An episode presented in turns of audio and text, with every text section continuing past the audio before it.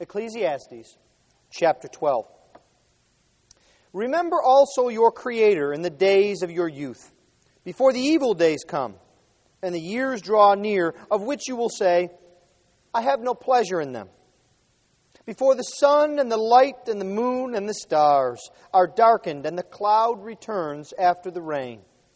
In the day when the keepers of the house tremble, and the strong men are bent, and the grinders cease because they are few. And those who look through the windows are dimmed, and the doors on the street are shut. When the sound of the grinding is low, and one rises up at the sound of a bird, and all the daughters of song are brought low. They are afraid also of what is high, and terrors are in the way. The almond tree blossoms, the grasshopper drags itself along, and desire fails, because man is going to his eternal home, and the mourners go about the streets. Before the silver cord is snapped, or the golden bowl is broken, or the pitcher is shattered at the fountain, or the wheel broken at the cistern, and the dust returns to earth as it was, and the spirit returns to God who gave it. Vanity of vanities, says the preacher. All is vanity. Besides being wise, the preacher also taught the people knowledge, weighing and studying and arranging many proverbs with great care. The preacher sought to find words of delight, and uprightly he wrote words of truth. The words of the wise are like goads, and like nails fixed firmly are the collected sayings. They are given by one shepherd. My son, Beware of anything beyond these. Of making many books there is no end, and much study is a weariness of the flesh. The end of the matter. All has been heard. Fear God and keep his commandments, for this is the whole duty of man. For God will bring every deed into judgment with every secret thing, whether good or evil. Let us pray. Heavenly Father, we thank you for this, your word. We ask, O oh Lord, that you would bless us this morning by it, that we might know you, that we might know your work in our lives better, for the sake of the Lord Jesus Christ, in whose name we pray. Amen. We've come now to the end of our journey, as we've described it, with our tour guide, the preacher, King Solomon. And Solomon has a way, just as we all do, of emphasizing and wrapping up things. You may recall back that there was a certain presidential candidate that he would sort of summarize before he spoke long on an issue. And he would begin every long monologue with, Now here's the deal. And then he would go on. Ross Perot. I can't tell you how many times I heard, now here's the deal. Talk for 10 minutes. I had a friend in seminary who was a very practical man. Former ranger, former Green Beret, studying to be a chaplain, and he had a way of summing up at the end. We'd be talking about something, as seminary students do, going back and forth, and he would say, Now let me give you the bottom line. It's this. And it would be some sort of pithy statement. The bottom line is you got to have the gospel. The bottom line is you got to read the word. He would summarize up what we would go on and on about nice and crisply. Solomon's going to do a bit of that for us this morning. You know, we've talked before, and the commentators comment that he's not much of a linear thinker. We've been on a journey with him, but it hasn't been like this, right? It's more like over and around especially some of these sections where there are proverbs. But you see, there is a whole concept that Solomon has been getting across to us. And he's going to sum it up here for us this morning in what I call the whole duty of man, because that's what Solomon ends with. And this chapter really reminds us that we have three main duties. They are gospel duties. They are duties that we must have if we are to know the Lord Jesus Christ. We must do these things in order to hear Him and know Him and have faith in Him. But for the believer in the Lord Jesus Christ, we must also do these things. For we must also feed on what the Lord gives to us. We must have grace after we have been justified as well. And so, what I would like us to see this morning is Solomon describing for us our duties first to remember the Lord. And he spends a good deal of time being very colorful about what that means and what that looks like. Remembering the Lord. Then, secondly, we will see that our duty is also not only to remember the Lord, but to hear the Lord. To remember the Lord and to hear the Lord. And then finally, we will see that the culmination of that, remembering the Lord, hearing the Lord, is to obey the Lord. Remembering, hearing, obeying. Let us look then at remembering the Lord, beginning at verse 1. Now, this should be an easy point to remember in the outline because what's the very first word of the chapter? Remember. So remember to look at remember because it reminds us that we are to be focused upon the Lord. Remember also your Creator in the days of your youth, Solomon says. And so we see that we are to remember the Lord first in our youth. This is something that we need to be reminded of. Why? Because it's easy to be distracted when you're young, right? We see it obviously with the youngest among us. Have you ever tried to have a sustained conversation with a three or a four year old? They make Solomon look like a real linear thinker. You'll be talking to them, and some, a bird will fly by, and they'll start talking about the bird.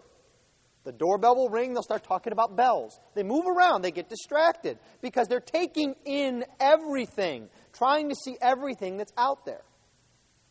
You see, that happens to us too, though, in our middle school years, in our high school years, even in our college years when we are sure we know everything there is to know. And then when we get married and start to have children and realize we didn't know a thing. We need to be focused in remembering the Lord. Now, I want you to notice something about our context. I've said it to you many times that there's a, a great benefit to going consecutively through a book. We are to remember our Creator, but that is in the context of chapter 11. Specifically, the previous paragraph, where verse 9 has other advice to young people. It says, Rejoice, O young man. Do you see that? Solomon sets them side by side. Oftentimes, we set them opposing each other. Well, I don't really have too much time for God or the Bible or all this religion, people will say. I'm just trying to enjoy life. I'm trying to get the most out of life. And Solomon says, capping what he said to us so many times, if you want to rejoice and enjoy life, you must remember your Creator. You see, there is a lie that comes from the pit of hell that speaks itself as wisdom. It's an old, old proverb. You may have heard it before. It says something like this Youth is for pleasure, age is for business, and old age is for religion. That is a lie. Youth is for God, age is for God, and old age is for God. That's what Solomon is saying to us.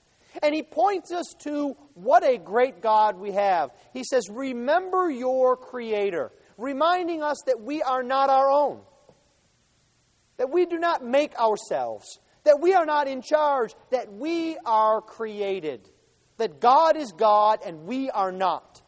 Solomon has told us that many times. And the way he does it here is specifically emphatic. The word for creator here, it's actually the only time this specific form is used. The word creator is relatively common, but here it's used in the plural. And that's like, you may remember watching old movies or reading old books when kings and queens would talk. They would say, there's a famous uh, Queen Victoria saying, We are not amused. Well, who's the we, Queen? It's the majestic plural. And so it is here with the Creator. It's not just any old creator, it is God Himself. He is majestic. In the same way that in Hebrew in the Old Testament, you may know that the, one of the words for God is a plural word. for majesty and might. You see, Solomon points us to our Creator because where God is neglected, joy is lost. And he says to the young man, because you don't know, old age is coming. Now, this is an interesting point of application here as we look and think about remembering the Lord in old age. Some of you here are now going to have to look forward, and you're going to have to dwell on this and think about this. Others of you are in the middle of this, and you're going to have to think and take encouragement in the midst of thinking of God in, the, in old age. But you see, the point is, Solomon says, you don't know what life is like, young people, until you're in it. But let me tell you a bit about it. You know, the days are coming that are evil, that is, difficult, painful, in which you're going to say, I have no pleasure in them. Now, we all have experienced this as we go down time's ladder. There's certain things that you used to do that you just don't want to do anymore, right? I used to love getting up early every Thanksgiving morning to go out and play, depending on the guys and the age, either touch or tackle football. You've probably done this. Called it the Turkey Bowl. I think everybody that ever plays on Thanksgiving calls it that. And it was such joy running the wind through your It didn't matter if it was wet and rainy or snowy, because you know, Thanksgiving in Buffalo, there could be two feet of snow on the ground. But you see, now Thanksgiving comes, and I don't even give that a thought. It would not be enjoyable to go out in the bad weather and play football. It's lost its joy for me. Maybe reading has lost its joy for you because of your eyesight. Maybe listening to certain music. Maybe going to the amusement park. There are certain things that happen as we go through life. You see, the distractions of life start to lose their luster. The things that took our attention. And this is a gradual loss. It doesn't you don't wake up one morning and all your bones hurt, right? It's gradual. First, there's a crick that's only when it's wet and damp. Then it's every morning. Then you're taking Aleve every day because it's every day, all the time. You see, it's gradual. And Solomon describes this in metaphors, first in terms of a storm, when the sun and the light and the moon and the stars are darkened and the clouds return after the rain. This gives us the picture of the gradual darkening of old age. Now, this is going to be difficult because storms work a little different in Houston, so humor me here. In other parts of the country, what happens is you see the clouds come and they start to blot out the sun, and it may take a whole morning, right? And then it will start to drizzle, and then rain and rain. You know, here the clouds appear in it. Boom, and then it's sunny again. So I'm guessing Israel was more like Buffalo and Cleveland than like Houston. But you see, that's what Solomon is describing for us here this gradual onset of old age. And this is something that really strikes us as we get older, because the older we get, we begin to live life without resiliency. What do I mean by that? You know, kids, they can fall down a flight of stairs and they bounce right back up. How many of you have said this? You know, they, those little kids, they seem to be made out of rubber. They bounce, they smack their head, they're up, they're going again. It, the older you get, the less likely you are to bounce back. But that's not just physical things, Solomon says. You're less likely to bounce back from very bad spiritual decisions the older you get. Things have consequences. You pick the wrong friends, that's one thing. You make an unwise decision with marriage, that's another. You see, as we go on in life, we realize more and more that we need the Lord. And so I say to you, young people, that you need to be focused now upon the Lord. Don't put it off. Don't think, well, my parents seem to have it all together. And actually, I even know, you know, my dad told me about it when he was converted after college, or my mom told me how she was converted after I was born. No. What a great blessing the Lord has given you that you are here this morning hearing the Word of God. Remember the Creator in the days of youth. Because you see, the former glories are going to go by. Solomon says it's like the keepers of a house that tremble the arms hanging down. The strong men are bent, the knees and the legs get weak. The grinders cease because they're few, because they start to fall out. And we have to use dentures. And the windows are dim eyesight fades, this gradual decline. And the only way to deal with that is by remembering the Lord. Because you see, death is ever before us. Solomon gives us these images of death. The silver cord is snapped, or the golden bowl is broken. You can picture yourself a very valuable piece of gold, a bowl. And it's so valuable and important, it's, it's held up by a silver string. It gives us a picture of the beauty of life, but at the same time, how fragile it is. Because you see, the silver string snaps, the silver chain snaps, and the bowl falls and is broken. Life is beautiful, but it's also fragile. The wheel breaks and the cistern breaks. Even routine jobs like going to the well to get water will someday be difficult. You see, now is the time to think about eternal things. Now is the time to think about your Creator. Because from dust we came, and to dust we will return. Solomon describes the reversal of Genesis 2 7 when Adam was formed out of the ground. And reminds us that death is the climax of life itself, as it is now. No one is immune to death. So all ought to think on death and to think about the real world that is to come, the eternal world. See, what Solomon wants here is not to get us thinking about our elbows that hurt or our bursitis or arthritis. What Solomon says here is you need to think, even when you're young, about bad times and about death and about struggle so that it points you to Jesus so that you don't get distracted by clothes that are nice, or music that's good, or fast cars, or good food. You don't get distracted by all those things. Focus and remember the Lord. Focus upon Him. Because you see, this remembrance is not really, it's not merely a mechanical act. It's not the act that happens if I were to walk down through the aisles here and say, okay, 2 plus 2, 4 times 6. 8 plus 8. Where you just spit it out. You don't even know. It just it comes out. That's not what remembering the Lord is. It's committing yourself to Him, trusting in Him solely, dropping all pretenses, knowing that life is hard, but that God is better. This is what we do when we remember the Lord. But we don't just remember the Lord. Solomon then begins to give us what appears to be a bit of a biographical note in verse 9. He says, Besides being wise, the preacher also taught the people knowledge, weighing and studying and arranging many proverbs with great care. So he describes for us that the next thing that we are to do is to hear the Lord. Hear the Lord. And he describes how wisdom is transmitted, transmitting wisdom. Now, notice here, besides being wise. He sort of takes that as a given. The preacher also did this. Do you notice that? He didn't just say, you know what, I'm a pretty smart guy. No, he talked. And look at what he did. See, it shows that he's not a proud thinker. Have you ever come across someone that does this? Someone that's a know it all, but they keep it to themselves? Pretty irritating, right? You're working on something. Now imagine you're not me, and you're working on a car. And you're working and working, and something blows up on you. And the guy standing next to you says, I could have told you that would have happened. You touch that. Why didn't you tell me that five minutes ago? Right?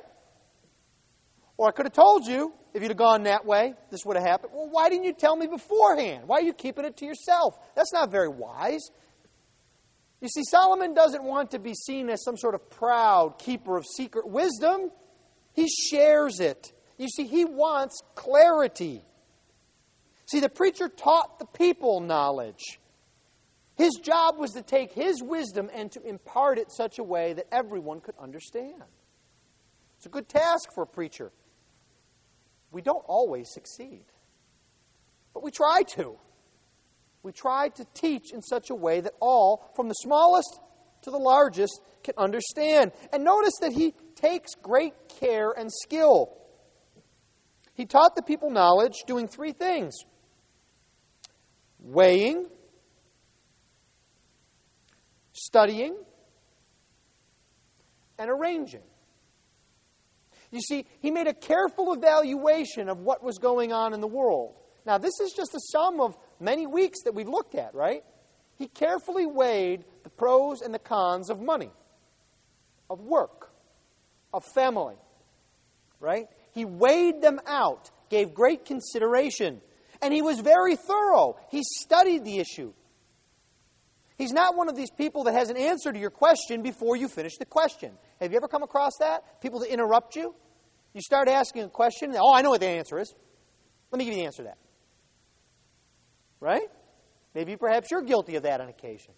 You get overly excited. But you see, not Solomon. These are matters of life and death, so he studies it out. He's very thorough.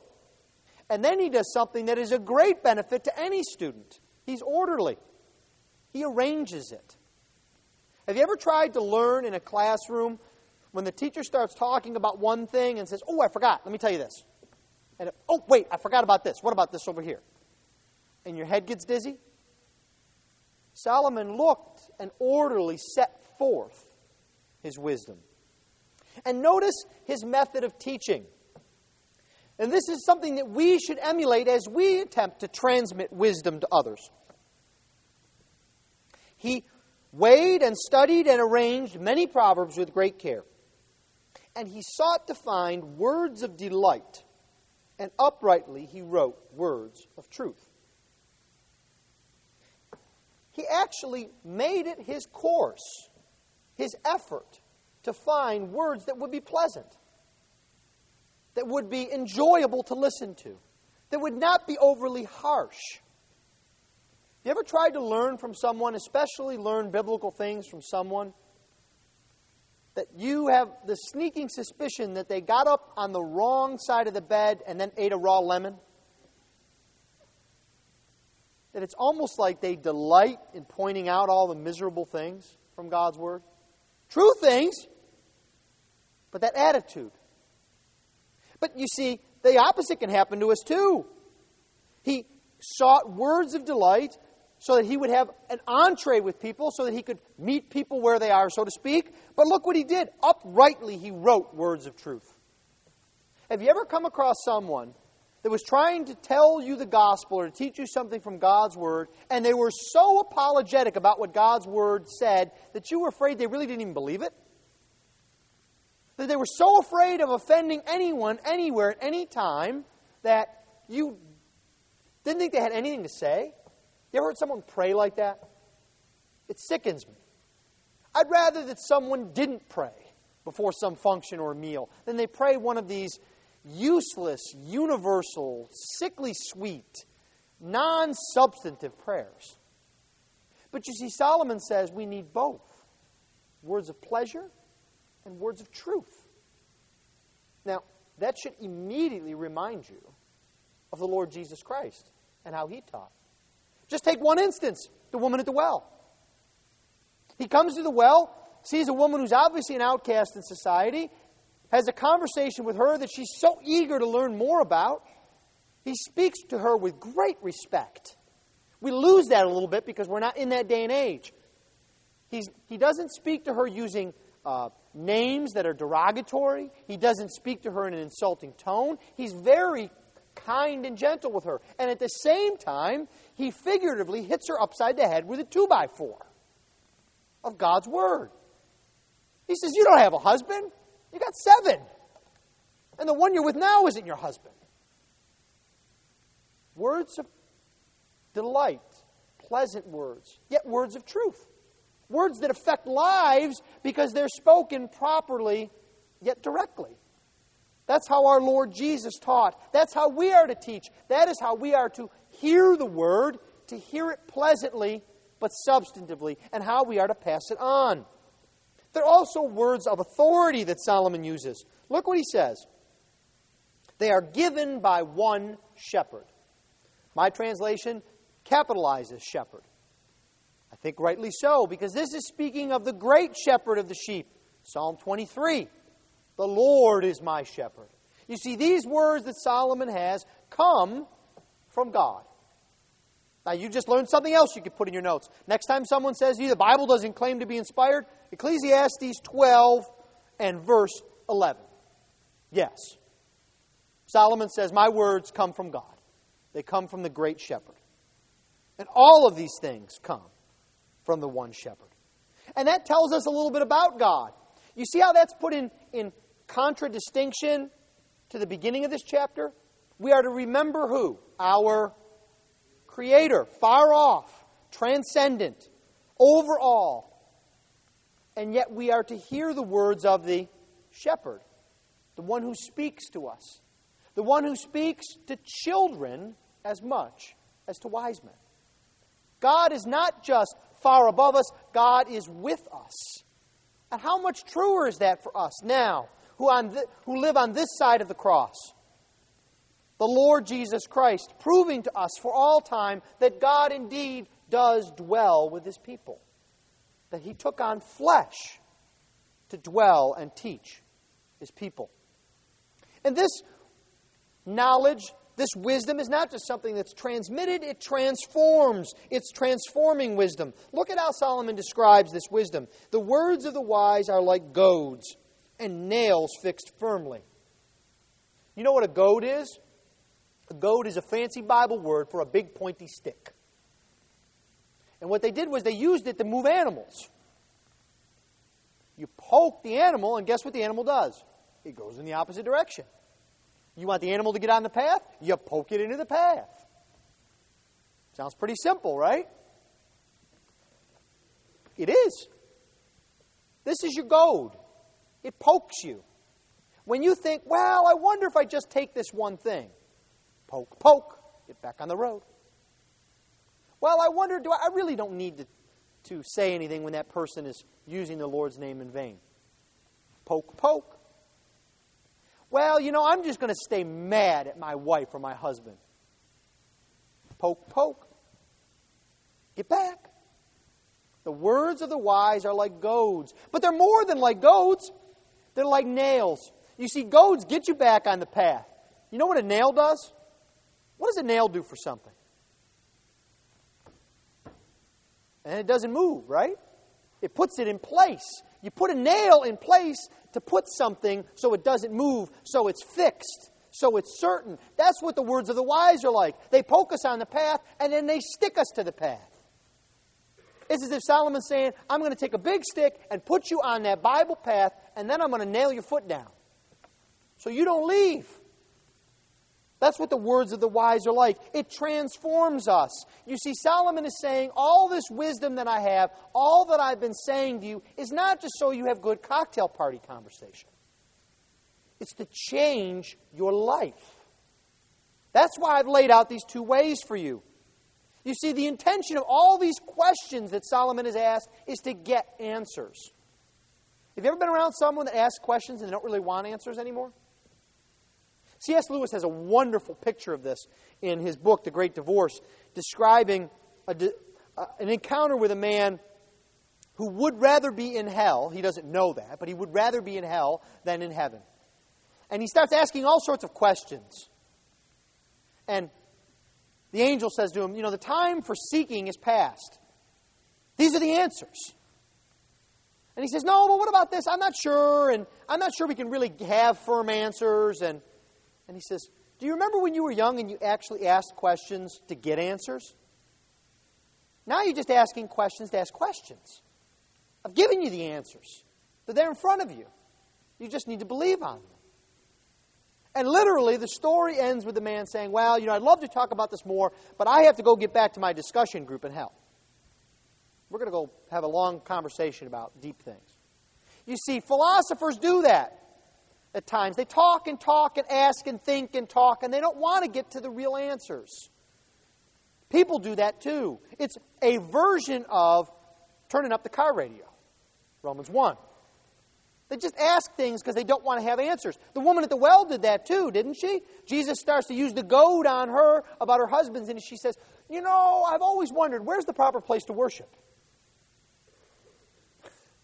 We ask these things to get away from them. But you see, Solomon says we need to hear the wisdom of the Lord and be transformed by it. And then finally, after we have remembered the Lord, after we have heard the Lord, we are to conclude with obeying the Lord. This is the end of the matter, Solomon says. This is the bottom line. Now, here's the deal fear God and keep His commandments. And this is a proper fear. This isn't a fear like some of you may be afraid of spiders, or some of you may be afraid of roller coasters, or some of you may still be afraid of the dark. Some of you may be afraid of commitment. I don't know. But the point is, it's not a, a, fear that grips us and stops us from acting. It's a fear that frees us. It's an awe, a respect for the Lord. It's a reverence for God and His authority. And this is the sum of it. Everything's been heard. Solomon said, I've told you all you need to know. Fear God. It puts everything in its proper place. The fear of God puts in proper place all of our other fears, all of our hopes, all of our admirations. It puts everything where it should be. It's what Solomon's been saying. If you don't fear and obey God, your life is a mess. It may seem like it's not for a couple of weeks, but really, it's a mess. And if you do look to the Lord, if you do fear the Lord, if you do have faith in Him, even though your life looks like a mess, it's really in order. You're marching to glory. Fear of the Lord, a proper fear, is where Solomon begins. And then notice that it's first the fear of the Lord, and then it is keeping his commandments. Proper obedience flows from proper fear. Notice the order of the words here fear God and keep. The order is important. Our conduct derives from our worship of God. If you want to live a more godly life, you must begin by submitting to the Lord and worshiping Him. That is where you must begin. You can't go the other way. You see, it's the knowledge of God that leads to obedience. Obedience does not lead to the knowledge of God. You can't mix those two up. It's not a Chinese meal, one from column A, one from column B. It's a progression. We must fear the Lord. And once we have that proper fear, then we will have proper obedience. And you see, the book has set this out, the whole book. There are two ways to life there's life under the sun, there's life under heaven. You have to choose. You have to go one way. And this is the way for every man. The Hebrew here is very interesting. It says, the whole duty of man. This is the whole duty of man. But it actually also could mean, I think it does mean the whole duty of man, but it could also mean it's the duty of every man. You see, Hebrew has a way, it says every man, it says all of men. You see the kind of the pun there? So, no matter who you are, this is the duty of all of men. And yes, ladies, kids, this is a word that means people, not just dads and granddads. You see, this is the duty for everyone, from the smallest to the largest from those that have sat listening to sermons years on end, and from those who are not paying any attention right now. This is the duty of all of you. Fear God and keep His commandments. And then finally, we see that the way that we have a proper fear and the way that we have a proper obedience is through a proper motivation. This is the end of the matter, Solomon says, for God will bring every deed into judgment with every secret thing whether good or evil. This is another way of Solomon presenting his two ways. That's why this is applicable today in a church and tomorrow in a coffee shop. Because there are only two ways. God will judge everything good and evil, secret and open. And this kills complacency because you cannot do one thing while God is in a timeout. Kids can do that, can't they? Mom and dad are busy with something. Kids get away with murder when mom is involved heavily on the phone, perhaps with an appliance dealer or with someone who's coming to do work on the house. And kids know that mom's going to be focused for about 15 to 20 minutes, right? But you see, God doesn't take a break. God doesn't get distracted. God looks at all things. It kills complacency. But for the Christian, too, Look what that says. Life is not pointless. The most mundane, small thing that you are doing is important to God. Because he brings all things into judgment. None of your time is wasted. Your life is not a waste. You may think, the devil may whisper to you, oh, if I'd only done this. Oh, if I'd only done that. Why am I doing this? Why is this so important? God says, it's important to me. My eye is on it. I bring it into judgment. And this is this, at the end of the matter. There are two ways, there are two paths. There's the way of grace and the way of judgment. There's the way of life and the way of death. There's the way under the sun and the way of heaven. And Solomon calls us to repent. If you do not know the Lord Jesus Christ this morning, if you are not fearing God, if you are not remembering your Creator, Solomon calls you to repent because life will end. Death is certain. It can be gradual, it can sneak up on you. But death is there. And the only way of life is to believe in the Lord. And if you are in the Lord Jesus Christ today, Solomon also calls on you to repent. He says to you, young people, redeem the time now. It doesn't mean you can't have fun, rejoice. But it means you must be serious about serious things. Be fun about fun things, but be serious about serious things. This is what the Lord has for us. He tells us, Remember me. Listen to me. My words are words of life. And obey me, for my way is the way of life.